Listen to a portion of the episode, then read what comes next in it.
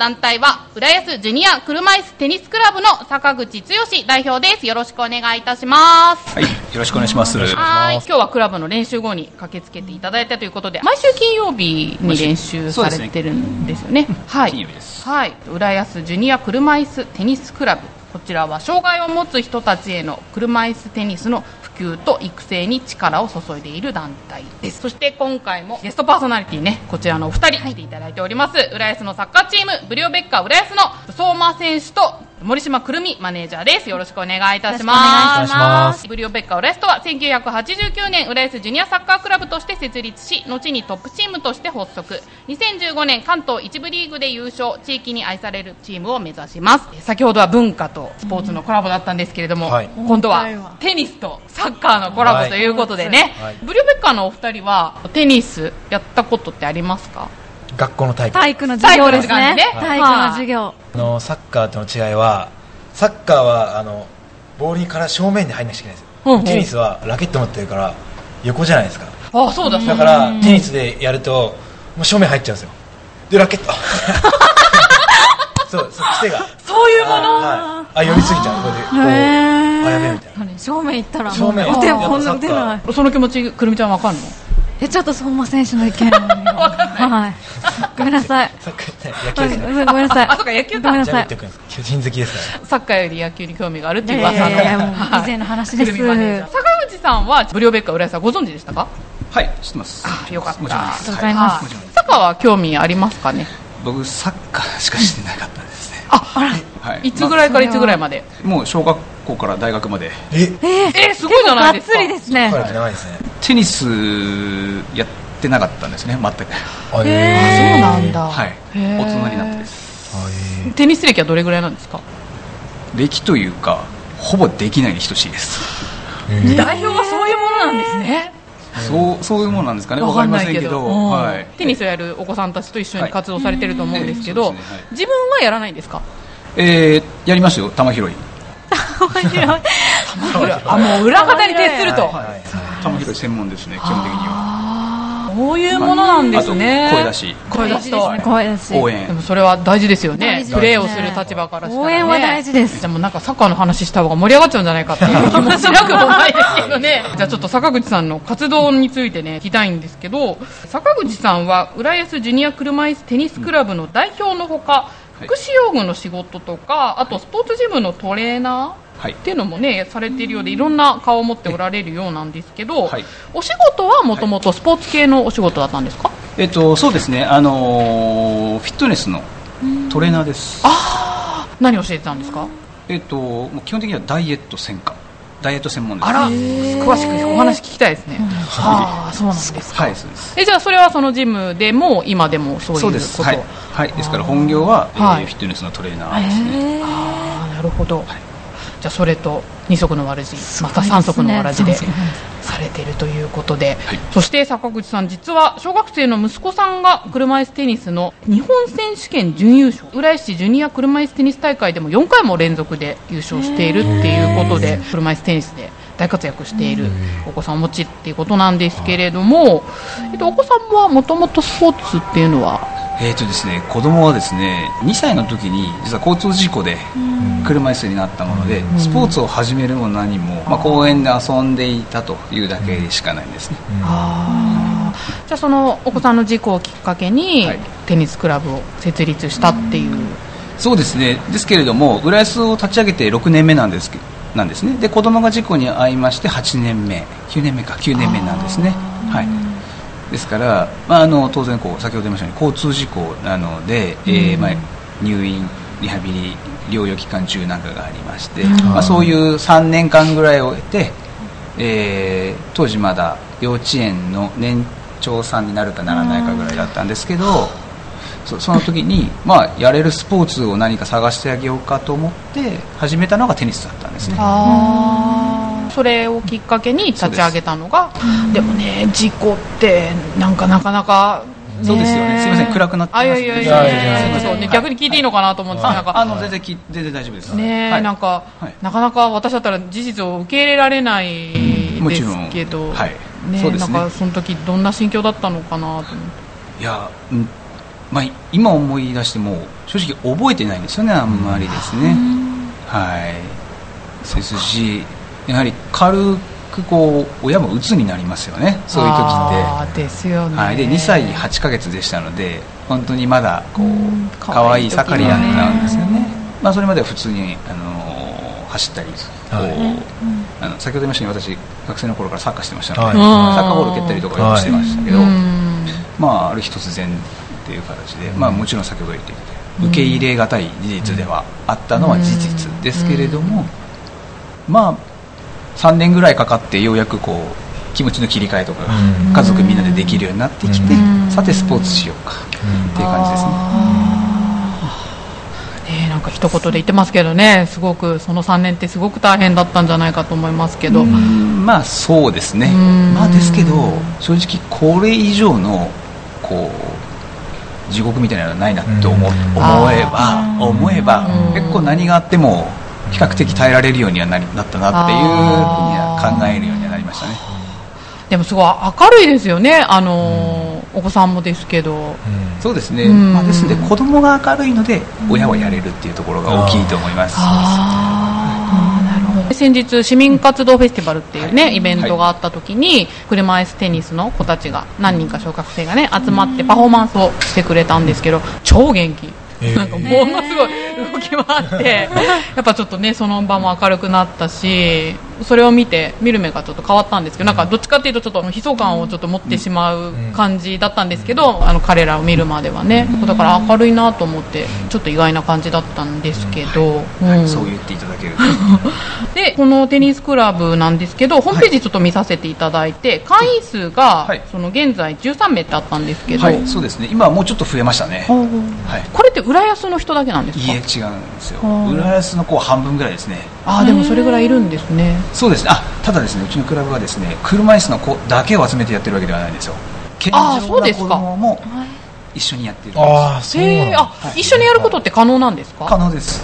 もともと先ほど言いましたようにうちの子供は健常で生まれてはい育ちました、うん。である日突然車椅子になりました。だけどはい。納得がいかない。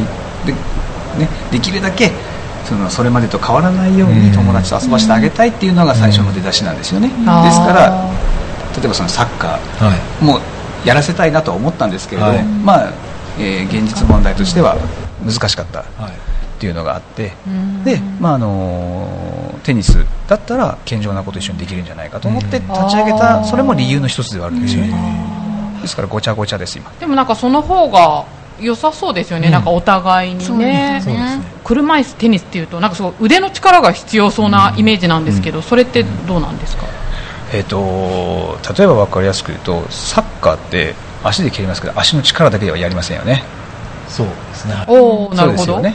それと一緒でテニスも腕の力でやるわけではない。逆に言うとサッカーも足に力入れすぎると飛ばないですよねボール。力んじゃダメですね。そうですよね。はい一緒ですね。ですから腕はあんまり正直こう使わないというかですね、へえまあ要はねサッカーも一緒で体幹ですよね。そう。ああはい。そうです。ねはい。はい。ですよね。はい。あテニスも一緒です。体幹、はい。あー。じゃあちょっと運営のこともちょっといろいろ聞いてみたいんですけど、本人の苦労も大変だとは思うんですけどその運営していく苦労っていうのがはい。やっぱりはい。大変だと思うんですよ、特に指揮面とか理解面とか。そうですね。そうその辺のこともちょっはい。とお聞きしたいんですけど、はい、そうですね。まず今お話の中に、まあ、資金面と、えー理解面というところがあって、まず理解面のところからいきますとやはり、えっと日本という国は若干遅れているこういうあの福祉に関しては遅れている。多分聞かれたことあると思うんですけれども、車椅子の人たちがスポーツをする場所がなかなか国内では確保できないっていうのがあの現実としてはあるんですね。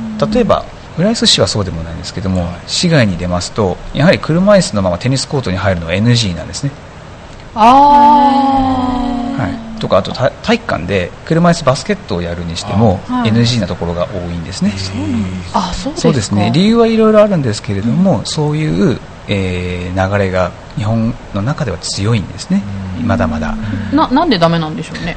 例えば、えー、とコートが傷がつくからとかそういう理由なんです。あの車椅子ってタイヤなんタイヤなんですよね。あそうですね。はい。タイヤなんですね。でタイヤが、えー基本は、え4つか5つついているタイヤなんですけれども、このタイヤが硬いタイヤと柔らかいタイヤを同時に、えー、とくっつけて車椅子をこぐんですけれども。これがそうこれが、まあコートを傷つけるとあいうものだったりとか、あと、まあ、これこれも人それぞれですけど、まあ、あの周りの人たちにこう迷惑がかかるとかそういう理由だったりすることが非常にあのあるんですね。ですからその理解という意味では、えーなかなか厳しいというのがですから先ほど言いましたように市外の子供車椅子の子供たちがわざわざ来るのは自分の市にはテニスができるコートがないんです。あだからわざわざ来なければいけない。うちのクラブ今、えっと、遠い遠い子は栃木、山梨、え？栃木山梨？え？群馬。え？毎週ですか？いや毎週じゃないです。月に1回とか来れるときもちろんみんな学校行ってますかはらそうですよね。そうなんですよ。ですから来れるときにですね頑張って来てる子たちがえ電車でとかですか？いえ車で。車。車で、はい。車だから電車むず難しそうですよね。はい、はい、なので、えーわざわざ来てくれてる子がいるんですね。地元では難しい。それほどできないそうなんですよ。そうなんですよ。ことなんですね。はいそうです。逆に言えば浦安はそういうできることそうなんですよ。があるっていう。浦安は全部のコートで今まで一度も止められたことがないんですね、ああ素晴らしいですね嬉しいことですね。そうなんですよ、うん。まあ、ですんでこの浦安でそういう活動を広めたいというところが僕の始まりでもあるんですよ。へえああそれは知らなかった、そうなんですね。まあそういうものなんですよねでもう一つ資金面とうん。いうことですけれども、まあ、これはおそらくサッカーもあの一緒だと思うんですけども、うん。潤沢なスポーツクラブというのはですねなかなかソフトバンクぐらいいかないと、ね、難しいとは思うんですけれども。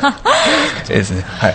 あのねあのテニス、まあ、テニスっていうのは個人競技はい。なんですよね、うん。ですからサッカーのように団体で遠征に行くっていうほどお金はかからないんですけれども、うん。ただ同じようにやはり遠征があります、うん。小学小学生であってもやはり、えー遠方に出てったりしますので、はい。そういった意味ではやはりそういう、えー資金面の、えー苦労というのは、うん。今はやはり親が家庭が賄うしかないんですよね、は大変ですね。まあですけどみんな同じだと思いますけどね。そっか、はお二人から質問とかあれば、質問うですか、んうん、さっき体幹が重要って言ってたんですけど、はい。やっぱりサッカーとテニス共通しているところって他にも何かあったらちょっとサッカーと結びつけて。はい。はい。いえいえいえいえ。えーそうですね。正直言いますととは僕はサッカーをずっとやってきたので、はいはい。うん。思うんですけれども、はい。もう全く真逆のスポーツだなとしか感じないんです、真逆ですか？はい、それはどういったとこえーとですね、例えば例えばもうモチベーションの持っていき方とか、ろはい。試合そこからしてですか？そうですね、はい。はい、はい、例えばですね、はい。えっ、と先ほど、まあ、私は応援をしますと言いましたけど、はい。テニスの場合、実は試合中応援しちゃダメなんですよ。ね。そうですね。静かですね。そうなんですよ。へーそっか。声を出してはダメなんです。そうですね。はい、はい、ゴルフもそうですけど、そうゴルフ。そうですね。ゴルフもそうですけど、あそうだそうだ。はい、で見たらそうですはい、ねはい、そうなんですね。ですね。ですから、えー応援しちゃダメ。で、サッカーは試合中にコーチが指示を出しますよね。出しますすごいねすごい言ってますよね。出します監督がね。出しますよね。無料ベッカね。出しますすごいですよね。はい。出しますよね。あれあのテニスの場合、まあトッププロになればの話ですけれども、コーチなんかと目を合わせるのがダメなんですね。え試合中に。そうなんですか、はい。えなんで？アイコンタクト取っちゃダメ。じゃあ錦織圭とマイケル・チャンはいつでも目を合わせてないですか？あ合わせられないです。そう。合わせたら、へー。合わせサングラスかけてますね合わせたらペナルティー食らう。あそうなんですえかマジで、はい。そんなに厳しい世界、子供子供の大会でも小学生の大会でもテニスは基本的に、えーアドバイスを入れたら注意されます。子供でもダメなん子供でもダメですね、そうですね。ですからそういうそのバックグラウンドの違いからそのモチベーションの持っていき方というのが全くですからコートに入る瞬間から要はもう一人でやらなければいけない。そうそうですね。自分で判断して全部アドバイスをもらえない。試合中に監督の方を見てそうです。どうしたらいいって言えないんですね。サッカーはそれそうですよね。コーチングができない。はい。指示出してとか言ってます。一切ないです。そう確かに。なんですよ。本当自分の集中して本当個人ですね。やしてる選手もいれば、はめちゃくちゃ集中確してる選手もいれば。そうだ。そうなんですよ。だからあの真逆だとめもう日々感じてます。いろんなことがいろんなことが本当に違うんだと感じてますね。よりなんか自分との戦いって感じがしうんますねやっぱりサッカーだと周りに応援があったりが試合中、はい。ちょっと勇気づけられたりとか監督の人は勇気頑張ろうとか、はい。ギア上げれたりするんですよ。で全部自分のスイッチですね、そうなんですよ。ねだからねサッカーも試合中に流れが行ったり来たりするじゃないですはいはいはい。かあの流れが行ったり来たりもはい。本当に自分でコントロールしなきゃいけあない。ーそうですね。全てを。しかも試合は子供でも2時間かかりますね。はい。1試合が。はい。早ければ1時間ぐらいで終わるんですけどその間ずーっと一人で延々と考えながらやらなきゃいけそうないですよね。そっかそう考えると。作戦会議も自分でやらなきゃいけないんですよ。はい。はい。はい。こうしようとか。そうでハーフタイムがありませんのではい。プレーえっとセット感とかゲーム感があるんですけどそこはほんの数十秒とかっていうレベルなんですね、はいはい、何分とかあるわけじゃないので、その間にベンチに座って自分で考える、えどんな心境なんだろうそれ。そうですよね。すごいせ精神的はな、メンタル面が結構。そうなんですよ。ですからモチベーションの持っていき方がうん。本当に違う。もうサッカーは最初から行くぞーっていう感じで行くなんかこうイメージがありますけど、はいテニスの場合はい。こう入場の時から淡々と入ってきますよね。そうですね、うん。はいこう持ってね。淡々と。ね、うい。ろいろいろいろ選手によって違いますよね。はい、うんうんルーティンとかがねあるんですよね、はい、そうですね、ははい。い、それは知ってます。はい、ですからそこら辺がもうへー。あそれはちょっと面白い視点ですね、サッカーやってたならではのね、はいたまに錦織の選手がで活躍するようになってからテニス見る機会あるんですけど、うんうん。面白いですよねそうなんですよ。本当夜夜11時ぐらいからやってるんですよ。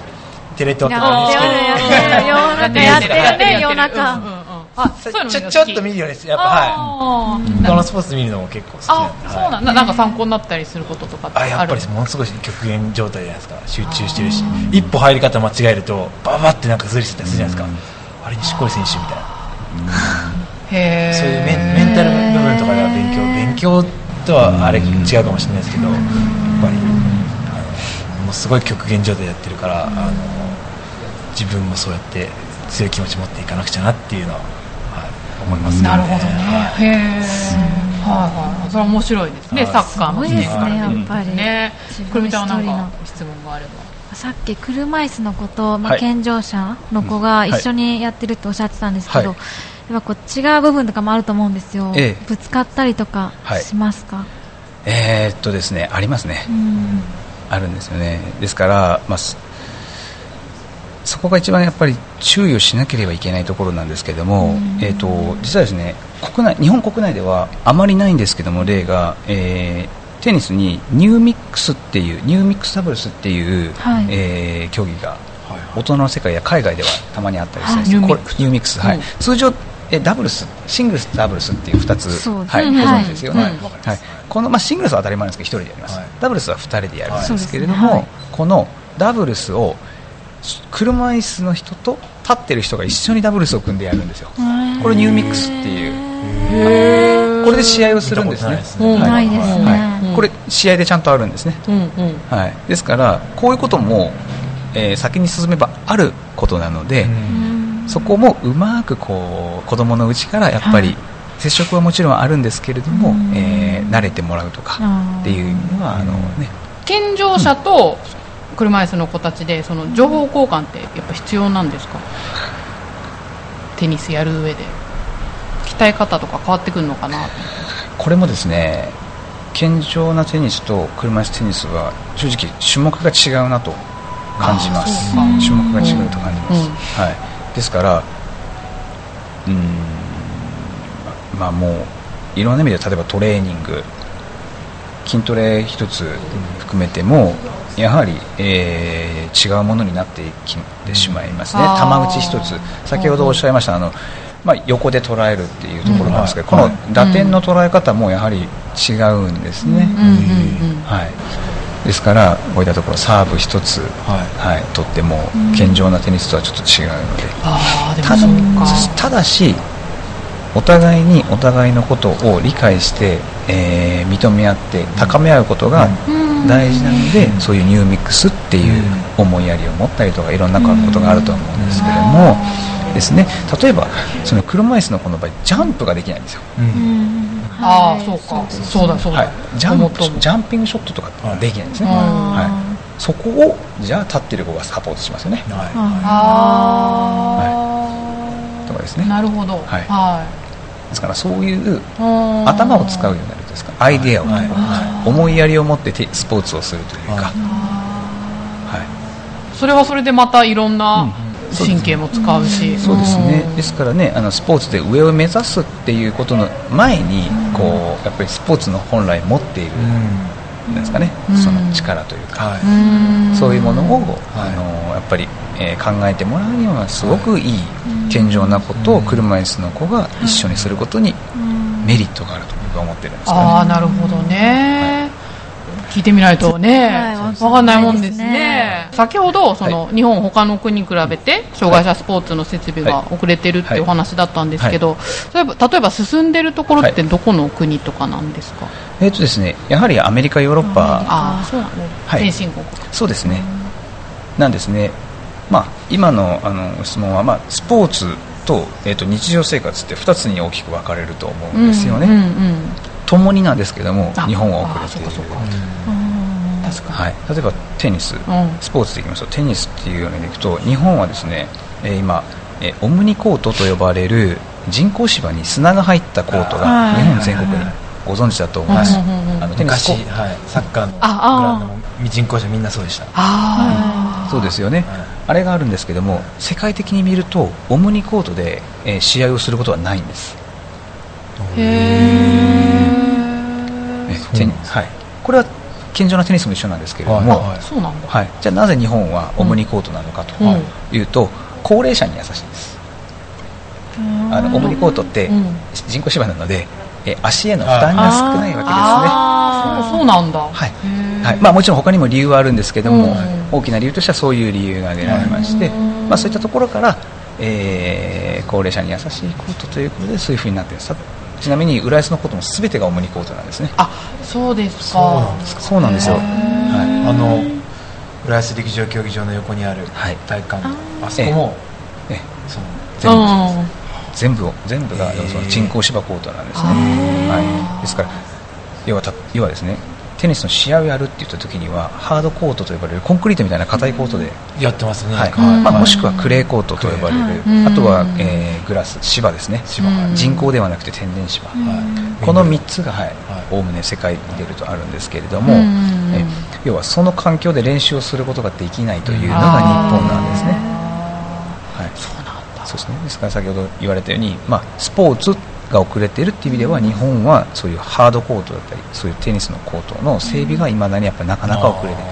うん。あとはバリアフリーの問題も大きいですね。コあーートに入れないっていうことが、まあ、サッカーグラウンドもそうかもしれませんが一段下がってますよねそうですね、あーそうなんだはい、はい、一段下がっまあ、うんあの選手から見ると上がる方になるんですけれども、あーまあまあはいはい控え室からは上がっていく方だと思うんですけども、はいへーえーはいまあ、いずれにしても上がるか下がるかっていうのは、はい。これはテニスも一緒で、はい。えー上がるか下がるかなんですけども要は車椅子で中にアクセスができないというよううんな環境がすごくうん先ほど言いましたように浦安が言うというのはそういうものがないです。全部フラットなんです。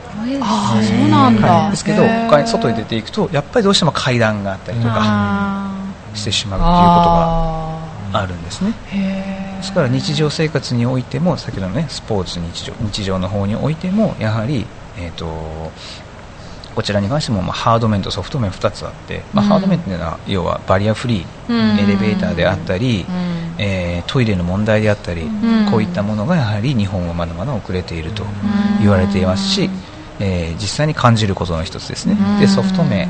ソフト面っていうのは要は障害のある人たちの、えー立ち位置ですね、あのまあ、俗に言われるそのなんですかねその障害のある人たちが歩いていると、白い目で見られるとかうん。ですね、やっぱり実際にそんなことあるのって言われますけれども、うん。まあ、あのここちらというかですね障害のある方から見るとうん。やはりそういうふうな例えばもう本当に分かりやすいのでタクシーの乗車拒否とかバス電車飛行機こういったものには、まあ、特に、はい、多いんですね入店拒否とかも多いですし、あそうですか、はいはい。えー、それやだな。そうなんですよ。あでもなんか乙武君がそういうのなんかあツイッターでやったりしてましたよねそうですそういえば。まあまあ若干ね叩かれてはいますけれどえーそうなんですよ。多いんですあるんだ。ありますあります。しょっちゅうです。しょっちゅうです。はい。そうか、はえー、そういうのがね改善してほしいですよね、そうですね。ですからあのー僕としてはやっぱりその日常生活におけるうん。その障害のある人に向ける眼差しっていうものを変えるためにはそのみんなにその日常的に変わってくださいっていうのは難しいんですよね。そうですね、はい。でもそう、はい。うん。だけどだけどスポーツってそうじゃないじゃないですか、うん。だから僕はスポーツで、あのーアプローチすることによって意識が変わるんじゃないかというふうに思ってる、ですからテニスはごちゃ混ぜなんですね、ああなるほど、はい。そういうところからそこから。そういう子たちに触れることによってまず子供同士で触れてうん。でその健常な子供の親御さんが触れてで意外と何も変わらないじゃんっていう、うん。ね、だけどちょっと不便なところがある。うん。先ほど言いましたようにジャンプできない。上のものが取れない。じゃあちょっとと取ってあげればいいだけの話じゃんという話になりますから、まあ、そういうそういうスポーツからアプローチした方が僕は変わりやすいかなと思って、うんうん。そういう、えーテニスの活動をしてるんですね。ね、パラリンピックとかもね、今注目されてますからね。そうですね、うん。はい、で本当そちらを目指して。本当ですね。まあもちろんね、あのうん。いやもちろん嬉しいですよ、はいそういう子たちがどんどんどんどん出てくることはうん。もちろん嬉しいんですけども、うん。まあ、大事なことはこう上の三角形ではなくてもっと下ボトムがですね、うん。やはり、えー増えて、ね、トップ選手を目指すのはいいんですけど、うん。ね、なが楽しめるスポーツがやっぱり発展することが僕は一番いいかなと思いますんで。今後の夢とかがあれば。そうですね、えーまあ、今ちょっとえー言ってしまったんですけども、一番はやはり、えー車椅子テニスという競技を、えー広く知ってもらうことですね。うんうん。で、えー障害のある子供って実は全国に数千人何万万っていう単位でいるんですね、ですけど実際に車椅子テニスをやっている子供って100人にも満たないんですね。4 5 0人程度なんですね全国で。あということは潜在的に、えー知らない子が多いんですね。うん。ですからそういう子たちにやっぱり外に出ることスポーツをすることテニスに限らないです。いいんです何でも。そういうチャンスがあるっていうことをやっぱり知ってほしいっていうのがやっぱり一番。でその中から1人でも2人でも先ほどおっしゃったパラリンピックとか、うんそういうところに出る子たちがうんやっぱり、えー出てきてくれるっていうことが僕の夢ですねはい、ありがとうございます。じゃあそうそう、お別れのお時間やってまいりました。車椅子テニスホームページは、調和表のホームページもリンクしておきますので、興味のある方はぜひそちらの方もアクセスしてみてください。ということで、お相手は私、めぐみとゲストパーソナリティで、ブリオベッカ浦安の、はい、森島くるみですはい。相馬まさかです。そして本日の団体で、浦安ジュニア車椅子テニスクラブの、ははい、えー坂口です。ありい、どうもありがとうございました。ありがとうございました